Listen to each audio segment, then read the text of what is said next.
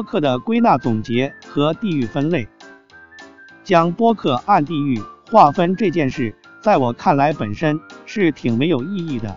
包括将播客划分出北派和南派、京派和海派，然后去分析派别与派别之间的关系往事。对于这些文章，评论往好了说会说这是对中国的播客历史和地域分布的梳理；往坏了说，则会说是在挑起南北的地域矛盾。我在前面的文章里按各个主题写播客，主要是因为播客节目听得多了。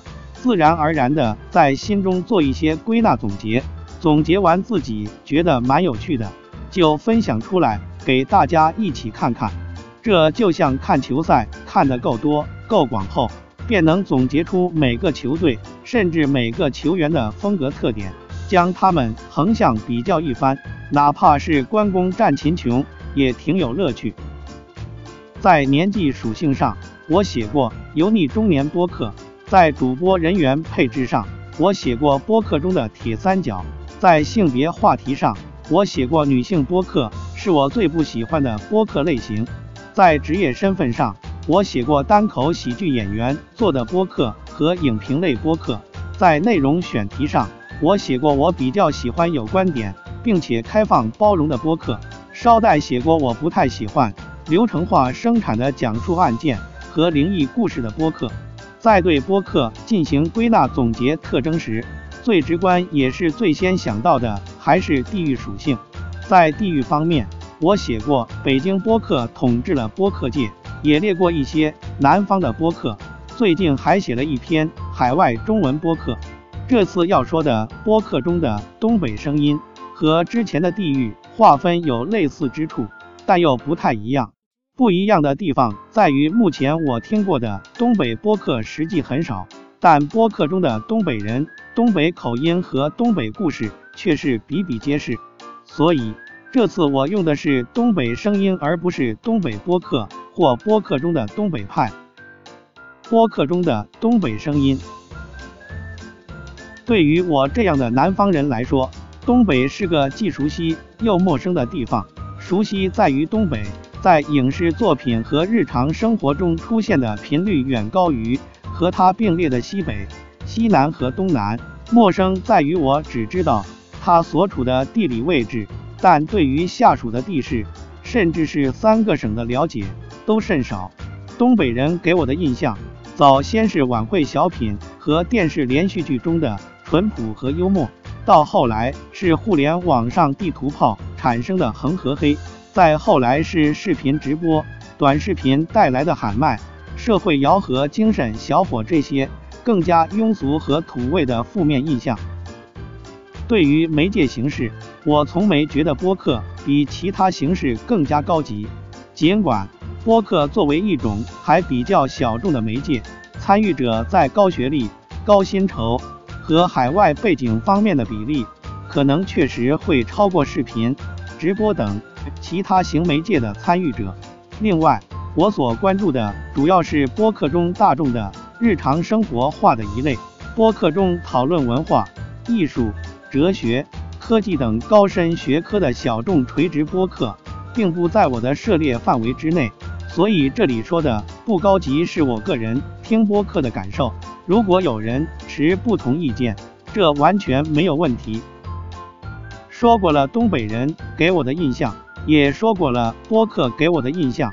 那么播客中的东北人又是怎么样的呢？答案是，播客中的东北人比其他媒介中的给我的印象更加正面。第一个影响因素是年纪，播客中的东北人主要是八零后和九零后，年纪在二十多到三十多，相对其他媒介中更年轻。第二个影响因素是教育和职业背景。播客中的东北人大多都受过大学以上教育，职业主要在销售、金融、文化、广告和互联网等领域。第三个影响因素是地域分布。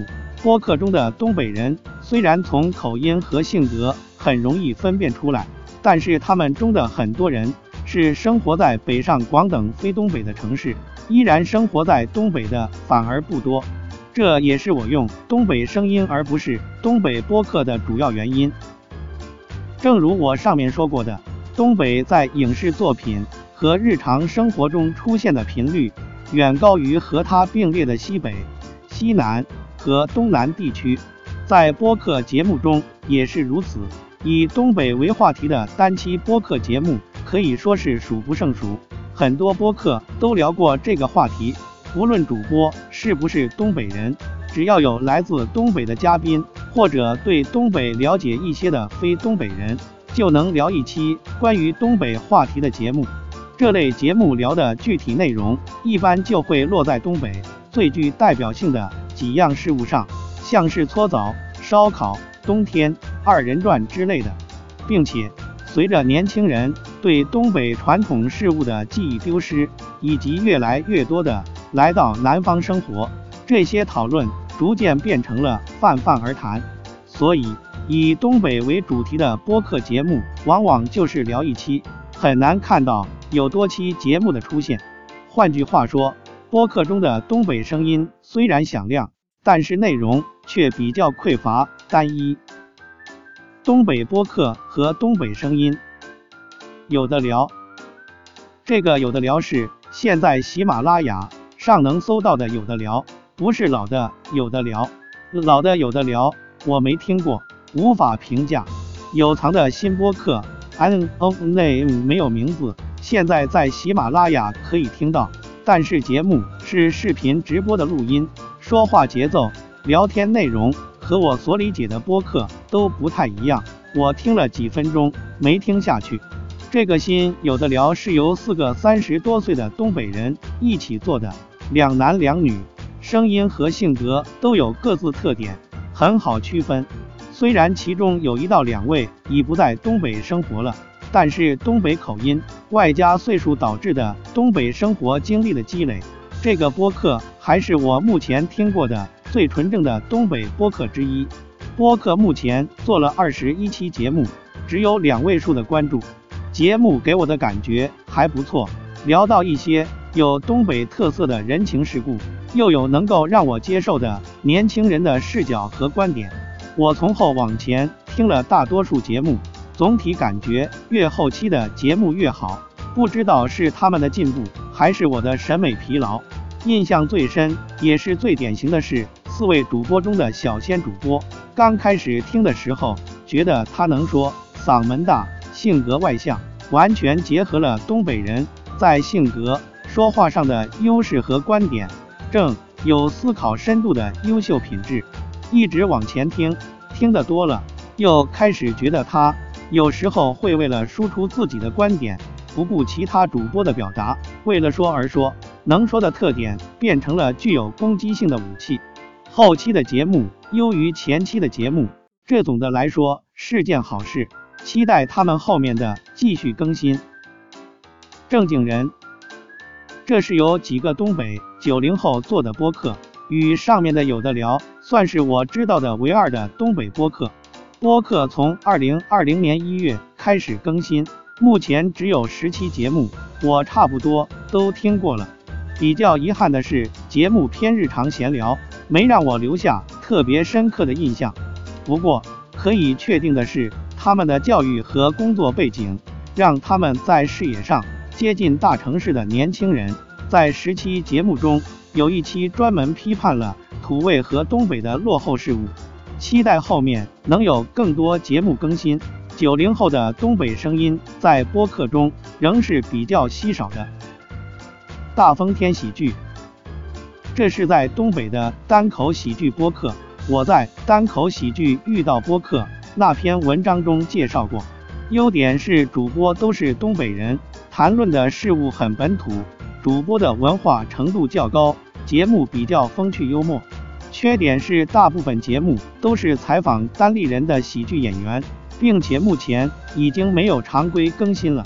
这个播客如果能正常更新，应该是让人了解东北的优秀渠道，也是很不错的东北播客。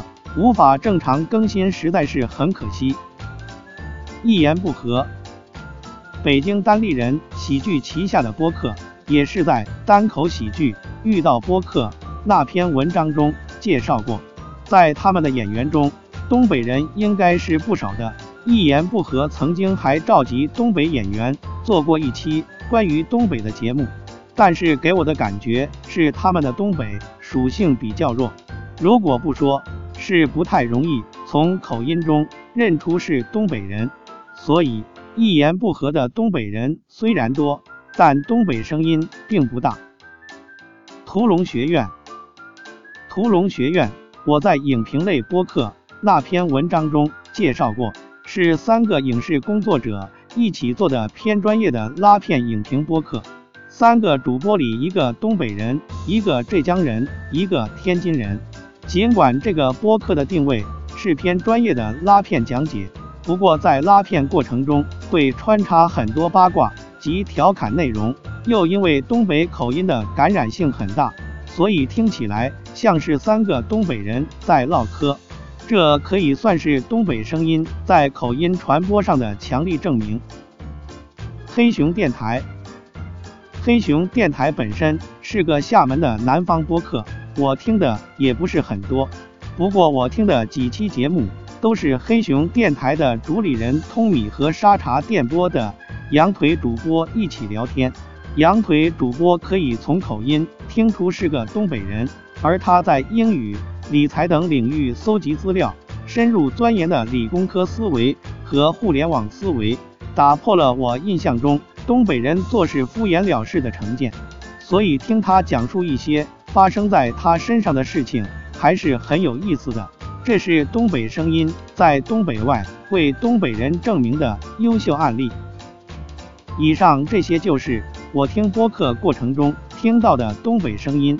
如果你还知道，其他优秀的东北播客，或者具有东北特点的主播，欢迎留言评论告诉我。